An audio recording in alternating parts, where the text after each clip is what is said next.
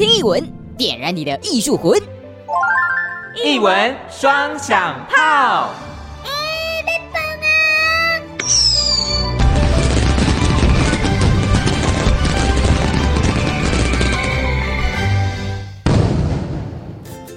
欢迎收听艺文双响炮，我是阿红。今天阿红来到了国立台湾艺术教育馆，要来带大家看一档我觉得蛮特别的展览。这个展览特别的在于说，哎，我们双响炮一系列以来，好像比较少做这样艺术类型的展览的介绍。另外一部分是呢，这一次展览的主角也是比较。我觉得算是比较特别的一群朋友们。那我待会在展览中再去介绍。那其实在这一次主持呢，除了阿红以外呢，还有邀请到阿红的好朋友瑞涵来当客座主持。瑞涵你好，嗨，大家好，我是瑞涵。那除了瑞涵以外，这一次展览的重点呢，因为我们现在人在国立台湾艺术教育馆。那这一次我们邀请到的是策展的团队天工开物的陈红旗，红旗你好，阿红好，瑞涵好，各位听众大家好，是红旗，我们想问一下，是在这一次画中画儿童与原生艺术展，这个画中画先跟大家解释一下，这个画是第一个画是画面的画，画作的画。那第二个画呢是讲话的话，为什么会是取这样的一个展场的名字呢？呃，这边跟听众朋友大家讲一下，就是说明一下，诶，在第二个画是说话的话，那会取这个画的原因是因为，呃，我们的这个展览的主两个主角，第一个是儿童，第二个是原生艺术家，他们这两群人都通常是比较不善于言辞表达，哦、所以说我们希望透过这个展，然后来让他们用画作，让他们说出他们自己的内心话。哦，就是借由他们的。话来跟看展的人做对话，没错。那大家可能想说，哎，原生艺术家对这个名词不是很熟悉。原生艺术家指的是，可以帮大家解释一下吗？好，这个原生艺术家这个概念呢，是有一位法国的艺术家叫杜布菲，他一开始所提出来的。他当时就是在观察到一些。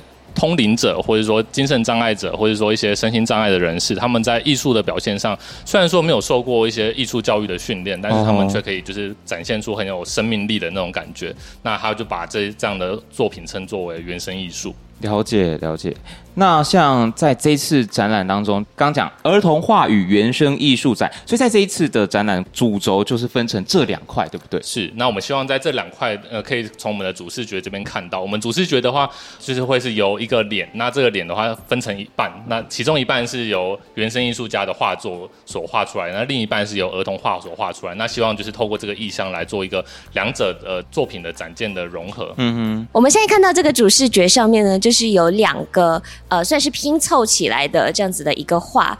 然后左边的话是一个绿色的一个半个人头，然后右边的话是棕色的半个人头。请问这样子会有什么样的含义吗？左半边的这个部分的话，是由原生艺术家所创造出来的一个艺术作品中，我们把他的脸所截取出来。那右半边的话是由儿童画家所画的一个脸，那我们把它截取出来。那在这个两个脸结合在一起呢，是希望说在这个展里面，儿童画跟原生艺术他们两个是并存，然后同时做出一个共融，来让呈现给观众朋友们，让大家看说儿童画跟原生艺术家他们在笔触上跟在表现上面，他们所展现出来的那种生命力。那大家可能好奇，像儿童画或者是原生艺术，它在视觉上面会比较容易可以感受到的特点，它可能会是什么呢？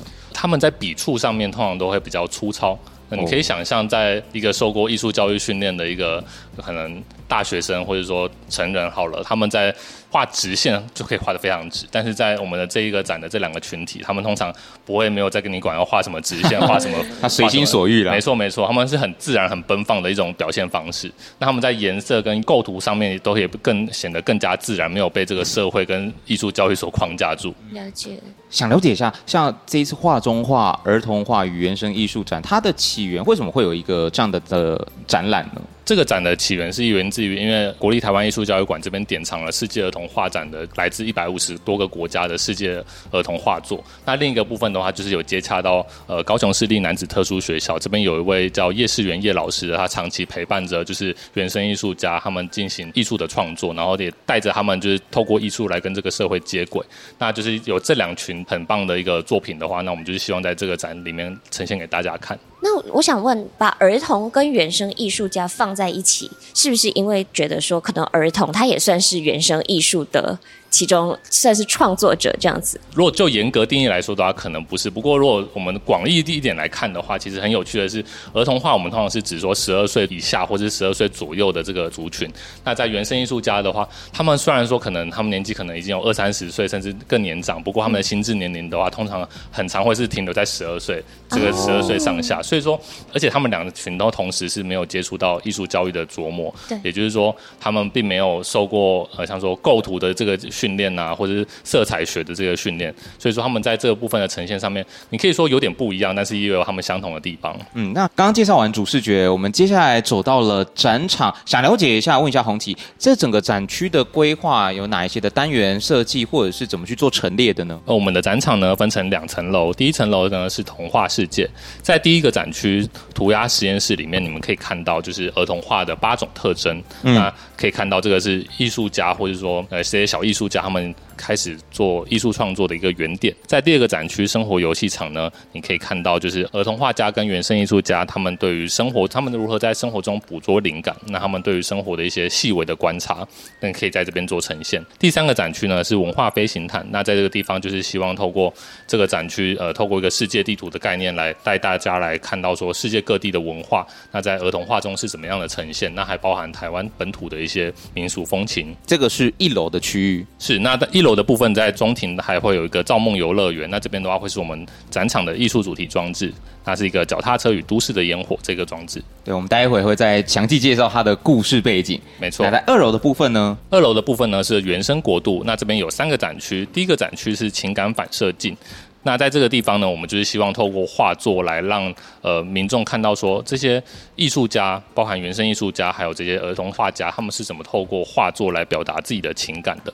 那第二个展区呢是奇想观景窗，在这边呢，我们想要创造出一个虚实交错的一个空间，让民众仿佛走进画中，然后去探索这些画家他们心灵深处的对情感的一些描绘啊，对于现逃离现实、发挥想象力去探索一个未知的世界。那在第三个展区呢是绘画魔法屋。那我们所知的儿童跟原生艺术家，他们都并不是一群善于用言辞表达的一个族群。对。那希望在这个展区呢，我们希望让他们用用艺术作品来。说出自己的内心故事跟自己的情感。那同时，我们也在这个展区邀请民众，就是一起来作画，然后重拾画笔来表达出自己对生活中的一些感动。其实，在整个展场的空间当中，不要想说哦，好像只有画作而已，因为有一些把画作实体化，或者是有结合一些多媒体嘛，对不对？互动装置，互动装置其实是算是蛮缤纷的一个展场设计。那我想请问一下，因为现在感觉起来就是这个展览，它算是一直在探索这些画家他们的内心跟他们的情感。那这样子的一个展览，跟你们过去在策展上面会有什么样的不同吗？事实上，我们公司是很擅长作为互动设计，或者说一些多媒体上面的应用，包含动画或者说互动装置、机构这些东西。那我们过去是比较少直接接触像这一次的这种呃纯艺术的作品。那如何在这样？因为我们的过往专案的目的通常都是希望有一个主题装置，就是希望让这个装置或者说让这个设计就是变成这个展场的主角。但是在这一次的展览里面，我们必须做一个平衡，原因是因为就是这个展场毕竟画才是主角，这些儿童跟原生艺术家他们才是主角，他们才是拥有这个舞台，我们只是做一个旁边辅助，对，陪衬的角色。像这样，我觉得。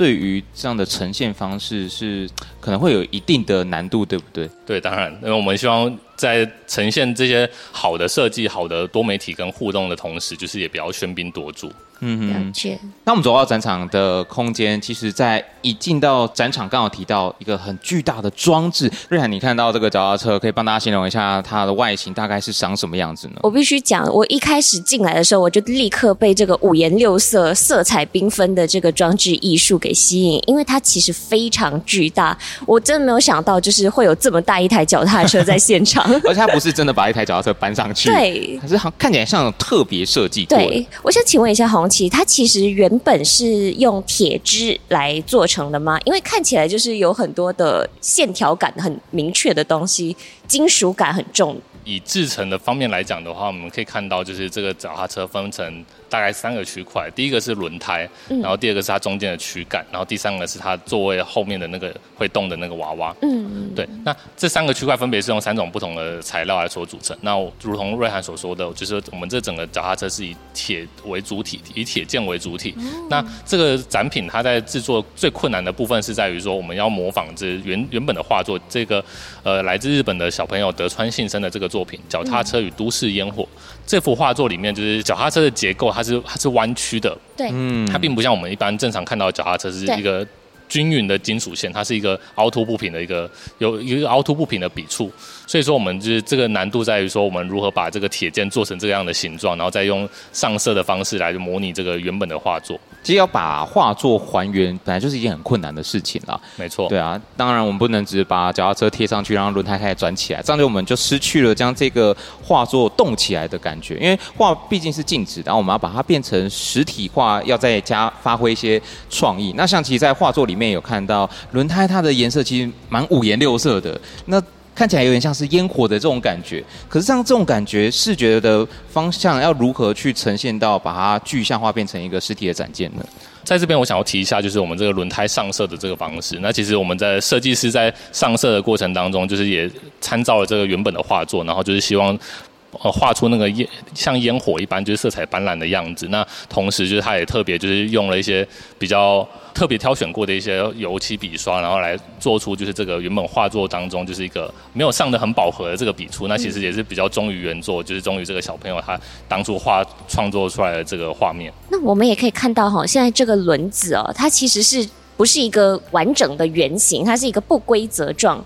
那在做这个轮子的部分的时候，有没有什么特别的地方，或者是你们有没有遇到什么样的困难？因为看起来就是不太像是我们正常会看到的一个旋转的一个东西，这样。是瑞涵这边讲到重点了，就是这个画作中这个轮胎它并不是一个正圆形。那其实这个也是我们工程师就是在创作这个主题装置的时候遇到最大的困难，因为这个轮胎它并不是正圆形，而且它的转轴也并不是在轮胎的正中间，所以说如何在机构上面取得一个平衡，这是我们的工程师花了很多心力去克服的一个困难。那我们也看到，像在这个脚踏车后面面呢、也有很多的就是光线哦、光影可以感受得到，就是好像相辉映的感觉，是在模仿这个原画里面的一些什么样的元素吗？呃，事实上，我们就是把原画当中的这个场景复制到这个展场的正中间。造梦游乐园这个区域，那可以看到就是四周围都有这样的一个背景的设置，嗯、那就是希望说让民众走进来的时候有一种走进画中的情境。其实这种沉浸的感觉就，就就像刚刚红旗所讲的，除我们看到这个主要的脚踏车这个物件以外呢，在原本的画作里面的一些元素都巧妙的安排在整个空间的四周，就像刚刚讲到，我们一个沉浸式到画里面，对，走进去，对，走进画里，走进画里面来去。听听看，这个原生艺术家或者是儿童画，他们作者本身他想要传达的一些意涵。嗯，那这个是展场中一个大家一进展场就会看到一个很大的亮点。那么接下来再进到其他的展场当中，红旗想要再帮我们介绍哪几个特别的展件呢？那我们现在来到涂鸦实验室，在这个展区呢，我们就是想要呈现儿童画的多种特征。那在这个地方呢，我想要介绍这幅画，这幅画叫做《刺激的云霄飞车》。在这幅画呢，呃，右半边是一个很大的一个云霄飞车的车体跟它的轨道，那左半边呢是有下雨的天气啊。那在上面的时候，两位可以看到，就是这边有一个很特别的一个特特征，就是它同时有一个太阳跟一个月亮。对，哦，那你们知道这是什么意思吗？什么意思？日月同辉吗？应该没有那么远吧。事实上，这边想要呈现的是一个小朋友他们在画画的时候的一种一种特征，叫时间连续。这个同时出现太阳跟月亮，那他他们在玩云霄飞车，其实他是说他从早玩到晚的意思。哦，太有创意了，真的。他们很常会把这个画作里面当做一个。漫画或是作为一个分镜，那他是画一整天的这个故事，嗯、那觉得让同一个角色可能在多个地方同时呈现。你在画里面还有看到什么？瑞涵，我现在很注意的就是它左边有两个绿色的东西，就是一个 看起来像是有点像怪兽，但是又不太知道它到底是什么。其实好像他也不会特别去解释那个是什么，就看你看。但我觉得很有趣。其实都蛮可爱的，就是小朋友他们画的一些小时候自己画的涂鸦的那种感觉。而且虽然他的笔触很不成熟，就是可能彩色啊什么的都看起来比较潦草，或者是可能比较随心所欲的感觉。可是他其实你可以感受到，他是有在表达一些他可能经历过的一些事情，而且看起来很开心。对，他在情绪上面表现很棒。对，他看起来应该是蜡笔吧？是对，蜡笔所呈现的一个画作，然后就看到很多人在玩云霄飞车啊，然后看起来虽然又下雨又又出太阳的，对，但不管怎样不会浇熄他们想要玩云霄飞车的这种快乐。为什么会想要特别介绍这个展件呢？会想要介绍这个展件原因，是因为我们在这个展区就是会介绍儿童画的八个特征。那这些特征呢，有些可能呃听众朋友很熟悉，像说儿童画，他们很常会用主观的颜色或者说夸张化来表现。那同时也有一些很多我觉得很有趣、比较学理派的一些细节，像说刚才提到的时间连续，或者说样式化，或是一些像透明式、X 光式这样子的一个特征，是我们会在这个展区中呈现。那也就是欢迎各位听众朋友来这边参观的时候，可以来仔细的品味，也仔细的观察说儿童画的这些细节。嗯，那红旗你自己对于儿童画有什么样的想法呢？呃，我在这些画当中观察到的一些特征，就是除了像刚才说的那几个特征以外呢，我觉得还有一个很特别的地方可以值得跟大家分享，就是我们在呃想象你现在要画一幅画，你会拿拿出一个长方形的纸。然后会选择你想要用的画笔，然后从把纸放摆正之后再开始画画。但是小朋友在画画的时候通常不是这个样子，他们随便拿到一张破碎的纸，他们也可以开始画。对对。那其实这些细节很常可以在呃，就是这些画作当中可以看到。像说有些画，他们并不是直着画，他们会边画边旋转这张画纸。嗯或者说有些画呢，他们会画一画，这支笔没水了，就直接拿另一支笔再拿来截截取同一个颜色来画，所以他们就很常会出现像说同一只动物，然后会有五六七八种颜色，颜色断掉的感觉，对对对对对，或者说五六七八种笔的形式，这是都是很有可能发生的。然后我觉得这是。也同时显现了，就是这些儿童画他们一种很奔放，然后对艺术创作就是很奔放的一种自由的态度。嗯，就是小孩的那一种随心所欲的感觉，就是完全可以呈现在他们的就是画作上面了。瑞涵小时候爱画画吗？我还好，我其实就是一个比较没有艺术天分的人。哎，谁说 艺术并没有怎么样才规定是什么是艺术啊？那我就画画这一方面比较差，但是我看到就是这些小孩，我就会有很深的感触，就是感觉他们是真的可以，就是怎么说，我手画我心吗？这种感觉。他想画什么，他就画对对画得出来。嗯、事实上，瑞涵你也可以，但事实上，我觉得你很符合我们这个展的受众，就是我们就是想要让你这样的人，就是可以重拾画笔，然后来重新找到那种画画的感动。嗯、OK。因为等一下还有一个区域是可以真的画画的，所以我们待会再我们待会再过去。对对对，所以这一次在涂鸦实验室所介绍的刺激的云霄飞车是是好，那我们接下来到下一个展件会是，那接下来我们来到生活游戏场。在这个场域呢，就是我们希望呈现出儿童画家跟原生艺术家他们在对生活中一些细微的观察，像说可能是他们餐桌上的东西啊，或者说他们今天生活中呃上学过程当中看到的街景啊，或者说呃包含我们现在正在要介绍这幅男子特殊学校的校歌。那这幅作品呢，很特别，它是由一位原生艺术家叫厉正文他所创造出来的。那这位原生艺术家他早期的时候就是受到一个动画作品叫做《数码宝贝》，不知道听众朋友有没有听过？有点年纪，大家的童年，我们这一代的童年。没错没错，就是他受到《数码宝贝》这个作品的启发，然后还有受到就是韩国的文字的启发，所以说他就开始呃把他的原本的创作从油画转为这种象形文字的这种创作。所以在墙面上你们可以看到，就是有四幅就是很像象形。文字，但是又说不出来它到底是什么字的这个创作，那它其实四幅同时都是高雄市立男子特殊学校的校歌。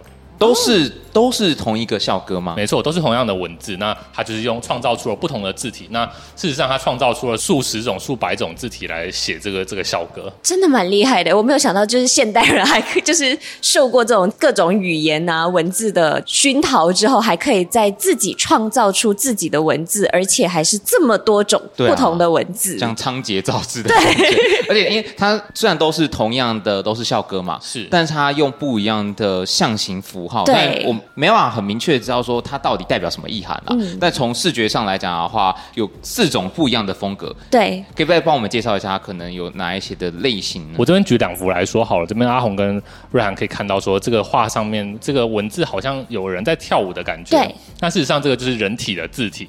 哦对，就是他这位艺术家就是去观察了这个人他们怎么运动，然后他们在跳舞的时候会有什么样的动作，然后把这个象形画成一个文字，然后呈现在这个画当中。那在下方的这个呢，你可以看到上面有很多的英文文字，对，英文字母，没错，它就是把英文字母融合到这个中文的国字里面。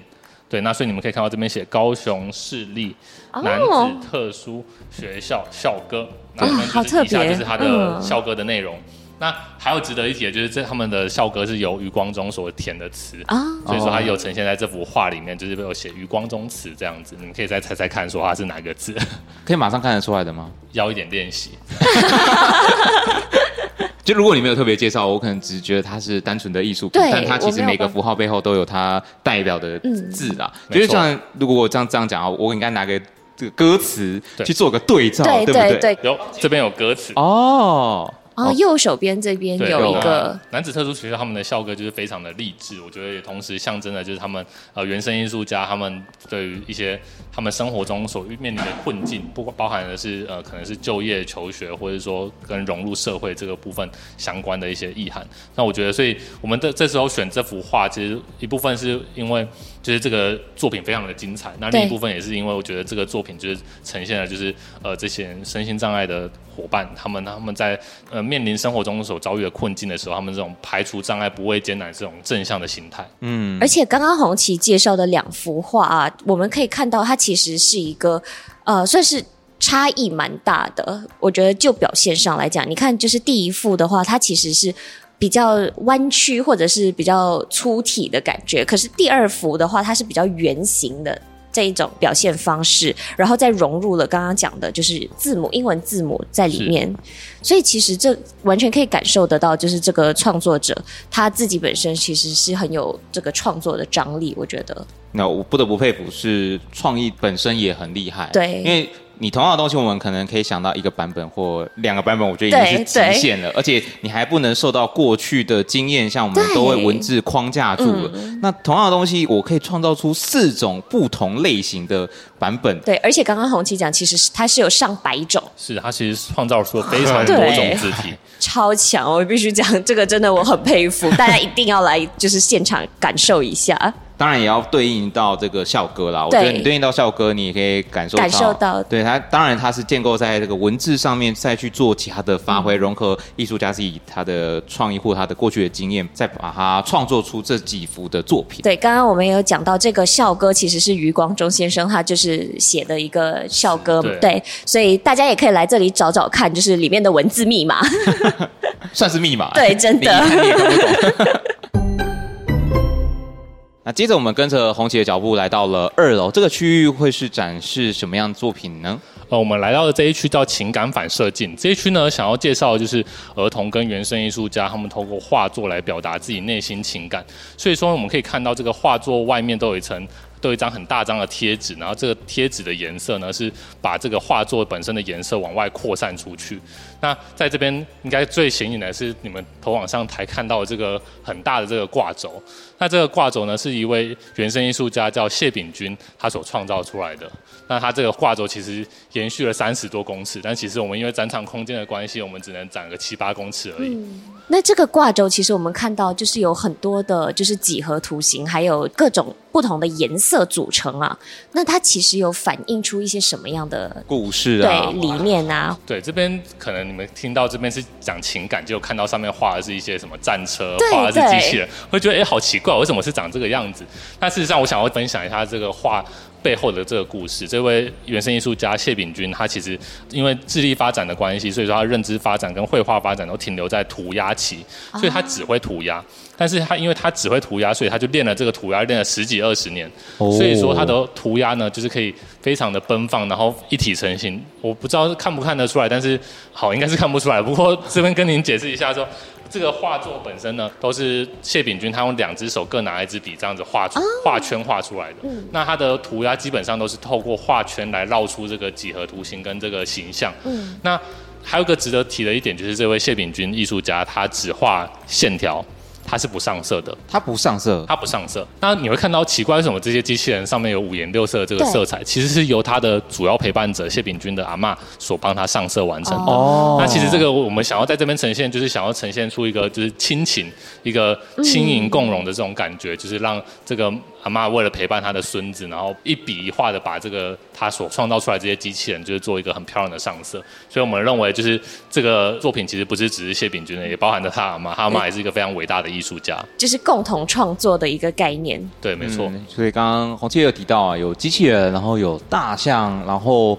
有蝴蝶，其实有各式各样，你可以想看得出来，是他借有他的创意，借有他想要呈现的故事。嗯、而且刚刚如果红旗没有提到的话，我不会感受到他是一个就是身心障碍的一个艺术家，因为我感觉他的画作非常的成熟。而且其实有点抽象啦。如果刚刚红旗没有讲的话，我我没有走过来这边这样子看的话，我没有感受到它是一个机器人。但是现在这样看起来的话，就非常的可以感受到它的轮廓什么的，其实都很明显。我觉得最有趣的一点是，再加上颜色之后，因为刚刚红讲到。艺术家他本身只用线条而已，是再加上颜色，会让整个作品有点像活起来。对对对，增加了他的可能像情绪啊，或者是说他想要反映出来的一些色调，就让整个我觉得画作本身会变得更生动。而且我必须讲，阿嬷的就是这个上色功力真的蛮厉害的，因为阿嬷的色彩就是也让这个画的很均衡。对对对，就是完全像是提升了一个层次。因为你看，像我们现在面前的这个机器人哦，它就是用左边是绿色调，然后右边是土色调，我觉得这个完全搭配的非常有趣。大家可以想象，我觉得那个会让我马上联想到那种教堂的一些。玻璃花窗，对对对，那种色调就很多五颜六色，但拼起来你会觉得它是一个很，很好看、很完美的、嗯、很漂亮的画面。当然、啊，就你把这个概念延伸到刚刚提到的机器人、大象上面，你就会比较有画面感。对，所以这个画轴原本是三十多公尺。是，它还有二十几公尺挂在后面天花板上面。是的，它其实是一个很大的作品诶，非常大的一个创作作品。是，那他呃会知道说为为什么要选择这么大的挂轴，还是说哎知道他背后的故事吗？呃，其实这个位谢炳君艺术家，他一开始他是画小张的纸，但是他创作的能量非常的强，他呃画的一张画的速度非常的快，所以他就越画越大张，然后呃陪伴他的。呃，叶老师呢，他他就是这边提供越来越大张的纸，然后来让他进行就是挥洒他的创意。所以说，所以从原本 A4 的纸画不过瘾，然后画全开的纸，全开纸画不过瘾，然后就画了这个这个是印刷纸，就是三十公尺的印刷纸，一整个卷轴都让他拿来创作。感觉有很有画面感啊，就是画的那个纸换纸的速度已经来不及，我还不够，我要再画。而且这位艺术家他创作的过程中其实是非常用力的，所以不知道看不看得出来，其实呃。呃，这个挂轴本身，它有些地方是有一点小破碎的，其实是因为他画太大，就可能把那个纸拉断了。对，所以我们这边有做一些一些修补，但是但也确实是艺术家创作的一个痕迹。嗯、是啊，这也是一个过程啦，爆棚的一个创创作能量的感觉。对啊，那除了画作之外呢，我们在这一区也有增设了一个叫情绪拍贴的一个机台。那这个互动机台呢，就是希望大家在透过这个拍照跟做动作、做表情的这个过程当中，来展现说你的心理的情绪是什么。你可能是喜怒哀惧啊，或者说其他的情绪。那其实可以看到画面上很多小朋友他们笑得很开心，或者说故意扮一个鬼脸的一个画面，其实他们，我们也这也完全达到我们当初设计这个机台的目的，就是希望小朋友在这个过程当中可以去学习如何做一个情绪的表达，可能是肢体，可能是表情，也可能是动作。现在的你好吗？为你的情绪留下纪念。按开始。开始哦，选择你的情绪，他会给你一个画框，然后这个画框就有点像是，像说喜的话，它就是一个温暖，红可能是红色暖色系的颜色；怒的话，它就会是一个比较尖锐的笔触；那哀的话，就会是一个蓝色比较忧郁性的一个色彩；那乐的话，当然也会是一个比较暖色系的一种配色。哎，真的是拍贴。对。现在就是很流行那种韩国的那种，对对对自拍的那种机器，感觉在这里你也可以感受到，而且你是一个互动型的，就是你可以再把你对于这个展览的看过之后的感觉，或者是你的情绪，在这里留下一个痕迹，也算是把你自己融入成这个展览的一部分，也算是一种做纪念。对，那我们现在要来尝试一下吗？那你要哪一个？喜怒哀乐选一个。我们这个怒，我觉得还蛮漂亮的。好的，我们现在来试一下。那你要待会表情要跟着一起怒起来。那他会倒数吗？对。同意与大家分享你的情绪吗？同意。可以，没问题。那你的表情就会在这边呈现。哦，因为这个这个互动很简单的机台，就是很很容易非常多小朋友，也可以欢迎各位小朋友，就是来这边的时候留下自己的足迹。OK，大家都笑得很开心，就我们这边怒。好，其实我觉得在展场的设计当中，有一个互动的小装置，会让自己会对于整个展区会更有印象了。对，而且会感觉自己也就是。加入了这个展览，算是一个乐趣啦。对啊，因为除了看展件以外，有一些互动，就是蛮有趣的。那接下来我们走到了一个叫绘画魔法屋，这里要帮我们介绍哪一个展件呢？哎，那我们来到这边的话，我们可以看到墙壁上这边有一幅陶艺作品，跟刚才不太一样，这是陶艺作品，它的名字叫嘴。那这是由艺术家颜志宇所创造出来的。那想问主持人，就是你们看到这个作品，你们想到什么东西？我感觉像是九个不一样的脸。在墙上，我看到，我觉得想象是像鱼 鱼的那个嘴巴，哦、对对对，鲤鱼的那个嘴巴，对类似。那其实这个这个作品呢，是艺术家想要表达他的困惑。这位艺术家他他本身是听障人士，所以说他是听不到别人讲话的。那他听不到别人讲话的时候，他就很觉得很常觉得奇怪，为什么大家嘴巴动一动，然后好像就有什么故事传过去的感觉。那他希望，他就所以他就透过这个。陶艺的作品来表达出他心中的困惑，然后来呈现出说，哎，他是没有这样的一个感官上的能力，但是他还是有一个能表达他自己故事的一个方式。难怪我们就可以看到这九个就是陶艺作品上面，其实都有一个非常特别的开口，然后都是突出的。感觉确实就是像嘴打开了，在那边动的感觉。是，那其实这也呼应到我们这个展区绘画魔法屋，它想要呈现的一个主题，就是呃，原生艺术家跟儿童，他们其实都不太善于言辞表达，嗯，但是他们却很擅长的用呃艺术创作或是绘画的方式来说出他们自己的内心话。所以可以看到，我们这个绘画魔法屋的画，它是说话的话，它反而不是画画的画。也都像红旗所讲的，扣在主轴上，我们借由画作或借由展件来去陈述他想要表达的事情。是，那在这个展厅呢，我们同时也呈现了就是本次参展的十六位原生艺术家他们的一些背景的故事啊，还有包含他们的可能身上带有什么样的一些病症，还有他们呃如何去克服他们自己人生当中的一些难关的一个故事。那在这边的话，我们也呈现了就是一个艺术家的纪录片。嗯，对，那这个地方呢，也是可以看到，就可以看很清楚的看到这些艺术家他们创作的这个过程。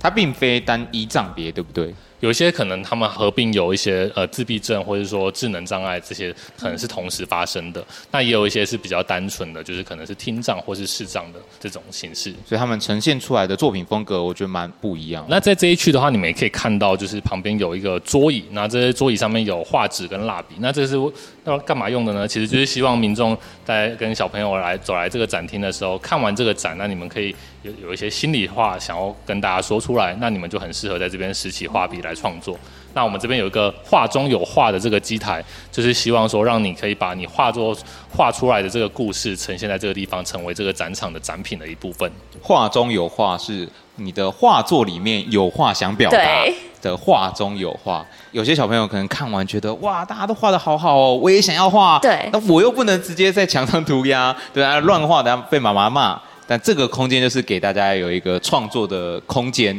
然后你创作完之后，你就可以将你的作品有点像是扫描进来，对，然后跟这些展件一起在这个展场当中供大家欣赏。没错，它有点像参与式艺术的一部分，就让大家也参与了这个艺术展的一个对这一个呈现。那想必这个单元这个区域一定是。最夯的地方。事实上，我们很常看到，就是爸爸妈妈带着小朋友一起来这边画，然后有时候小朋友画一张画很久，就爸爸妈妈画了五六张了，然后就是一直一直来扫描，非常有趣。我们就是很期待，就是有这样子可以互动式的这种感觉哦。其实刚刚红旗有介绍了许多不一样风格、许多不一样的主题的展件，那主轴都还是围绕在说，哎，这个展件它有一些想要表达的故事，或者他想要表达的情绪。接着我想要问一下红旗自己，你有没有一些私心推荐？哪一个展件啊？你千万来到这边一定要来看，千万不要错过的。我私心推荐的话，我一定要来 promote 一下，就是我们团队这边创造出来的这些实体化的艺术品。那像我们来到这边是奇想观景窗，这边可以看到一只超过两公尺大的一只猫咪的布偶。那其实这是我们策展团队设计师一针一笔就是自己缝起来的，自己缝，没错，我自己缝起来的。那甚那时候甚至还找了跟同事们征集了，就是家里不要的棉花或者枕头来来把它填满这样子。哦，瑞涵看到什么？我现在看到的就是一只蓝色的一只猫咪，然后算是趴在云朵上面，而且云朵上面有非常多蓝色的一个看起来像星星的东西，而且这只猫咪的尾巴还有一个是星星的灯吗？没错，它是灯。它这个我们这只猫咪它是定时会发光的。那它是一位俄罗斯小朋友的创作，那这是我们是把它的这幅叫做《冬日童话》的这个作品就是实体化。那其实，在这个创作的过程当中，除了这个呃云朵很容易被小朋友拉下来以外，所以你可以看我们上面贴了两张贴纸。对，除了这个以外呢，触碰哦，没错，除了这个云朵很容易被拉下来以外呢，其实这个猫咪，你可以想象它几公斤吗？我觉得这应该很重哎，因为看起来就是里面应该还有在藏一些什么东西来固定它，对不对？它其实里面没有其他神奇的机构，就光是棉花而已。我们当初在原本跟木工说这边会放四公斤。结果猫咪做好之后，发现猫咪快十公斤。天啊，超大型的一个抱枕。对，没错，其实它这个抱枕，抱枕。做很大之后，它的重量就变得非常大，所以说其实这个在维护上面，我们上面又加了几条挂绳来固定它，就是避免说让小朋友在看它在跟它互动或者在跟它拍照的时候，这猫咪突然掉下来，然后造成一些安全的问题，这是让我们需要避免的。对，这是所以这只猫咪虽然说做起来很困难，但是我觉得也是我们策展团队很有成就感的一个作品。而且其实跟对比原画，感觉仿真的那个程度很高哎，还原度。对，在这一区，在这个奇想观景窗这一区，其实除了这个猫咪以外，我们还还有像说种子精灵啊、生命树这些很很精彩的创作，是由我们策展团队这边呃所实体化创作出来的东西。那也希望就是各位民众来看这个展的时候不要错过。哎，我们现在在这边讲的，当儿这个灯亮起来了，它的尾巴的那个 对这个星星，对它的身体也会有亮一些蓝色的光。对对对，我刚刚其实就是以为它就是一个抱枕的感觉，但是这样子亮起。起来之后，感觉就更像那个原画里面，就是在星空里面的感觉，梦幻的感觉。对，大家可以想象它有多大吗？它就比一般的小朋友还要大，大概我觉得就有像一个成人的长长度就有。我觉得至少有一百五十公分，差不多左右吗？超过它其实加尾巴的话，全长就超过两公尺。那这那时候在把这只猫放上来的时候，其实动用了三个大男人。天哪！所以我们要一定要再次强调，各位小朋友如果有来看展的话，一定要千万注意安全，不要随意的去触碰或者是去拉扯。只能看呐、啊。对，是这其实也是这个展场想要呃教大家的一件事情，因为毕竟这是个艺术教育的展场，所以也是希望大家对于艺术品呢，除除了你可以远观以外，就是要跟它。做一个良好的一个互动的距离，不要说去触碰这些艺术作品。那宏杰有刚刚有提到说，我们把作品实体化，然后有一些自己的想法加入进去。可是这些实体化，刚前面脚踏车那里也有分享到，它有一定的困难程度。在整个策展过程当中，策展团队有没有遇到哪些的挑战？是觉得哇，一定要跟大家分享，我们花好多少的精力才克服这件事情的？其实你可以看到这个画作啊，它毕竟是一个平面的东西。但是我们在实体化的过程当中，它其实是要把它做成一个三 D 的一个物品。它其实，在画作上面有资讯的这一面之后，像这只猫的背面要长什么样子，或者它的侧面要长什么样子，这其实就是我们设计团队所需要创作的部分。嗯，那其实我们在创作过程当中，其实也需要拿捏，因为毕竟呃团队里面大部分都是受过艺术教育专专业训练的一些设计师，要如何让自己的这个创作创意不要把原本的这个作品的亮点所盖掉，然后同时终于呈现这个原本创作的这个笔触啊，或者说这个上色这些很同质的这个色彩的呈现，这是我们创作过程中遇到的一个蛮大的困难。因为有点像是需要抽离自己，因为毕竟这还是一个原生艺术或者是儿童画的一个主轴嘛。对，没错。其实这个过程当中，我觉得也是一个对于团队来说。同是一个困难，但同时也是一个挑战，然后也是一个享受，嗯、就是有点像回到你儿时创作的那个初心的感觉。其实对他们来说，其实脑中不用太去思考什么预算啊，不用太去思考什么跟客户的算计啊，他们就是专心的把这个东西创造出来。所以它同时是一个挑战，但同时也是一个享受，也算是回到了创作最纯粹的一个部分了。没有错。其实一系列看下来呢，大家沉浸在这些非常同志啊，或是不受拘束，然后富有创意，而且颜色非常丰富的一些画作当中，我觉得。有点像回到自己小时候那种纯真、那种单纯，就喜欢画画。对，我我不用管，我就想要画画。对，然后画完，我也没有想要表达什么，嗯、我就只是把当下的心情记录下来，或我期待的事情，我想要去干嘛，像雨桥飞车，我玩一整天啊，或我想要看到大象，甚至这个猫咪在星空中这种幻想的感觉，全部画出来。这，我想这整个展场的空间会让你感受到回到小时候的自己。那。最后呢，想问一下红旗，如果今天用一句话来形容，或者是跟听众朋友推荐一下这个展览的话，你会怎么跟大家去介绍呢？这边的话，我也想先问听众朋友，就是您上次拿起画笔画画是什么时候？哦，我自己好像很久以前，可能用年来当单位。对，是。那其实我们除了对于小朋友的画作的呈现以外，其实我们很希望呢，就是大人在看完这个展之后呢，可以有点重拾这个艺术创作的初心。那其实这个艺术创作也不是只说你要创造出一个非常厉害的一个作品。而是单纯的，就是你可能是拿原子笔在你的记事本上面做一个涂鸦的那种生活中很惊喜的一些小 moment。毕竟艺术就是源于生活里面嘛，所以从生活里面启迪的一些东西，感觉就会是最有创作的一个算是。启发吗？对啊，我忽然就想到说，刚刚红旗讲的那个反思，因为我小时候自己很喜欢画画，是上课也都不认真上课，在画画的那种。自己小时候还会画漫画，自己画风景，认真哦。我一度觉得哦，我是不是要去考个美术系？但后来没有走这条路了。但就像。小时候那么喜欢画画，就长大了之后，因为生活一些繁杂的事情，然后渐渐的，好像有点舍去掉这种乐趣，没有再画了。对，但在那个画画的当下，你是非常的纯真，非非常的开心做做这件事，自己的创作。我相信在每个作品的背后，也都是他们每个儿童或者是原生艺术家，他们自己发挥自己的创意，在表达他们想要表达的事情。当然，听完整个红旗的介绍跟我们两个的分享之外呢，这一次的展期展到什么时候呢？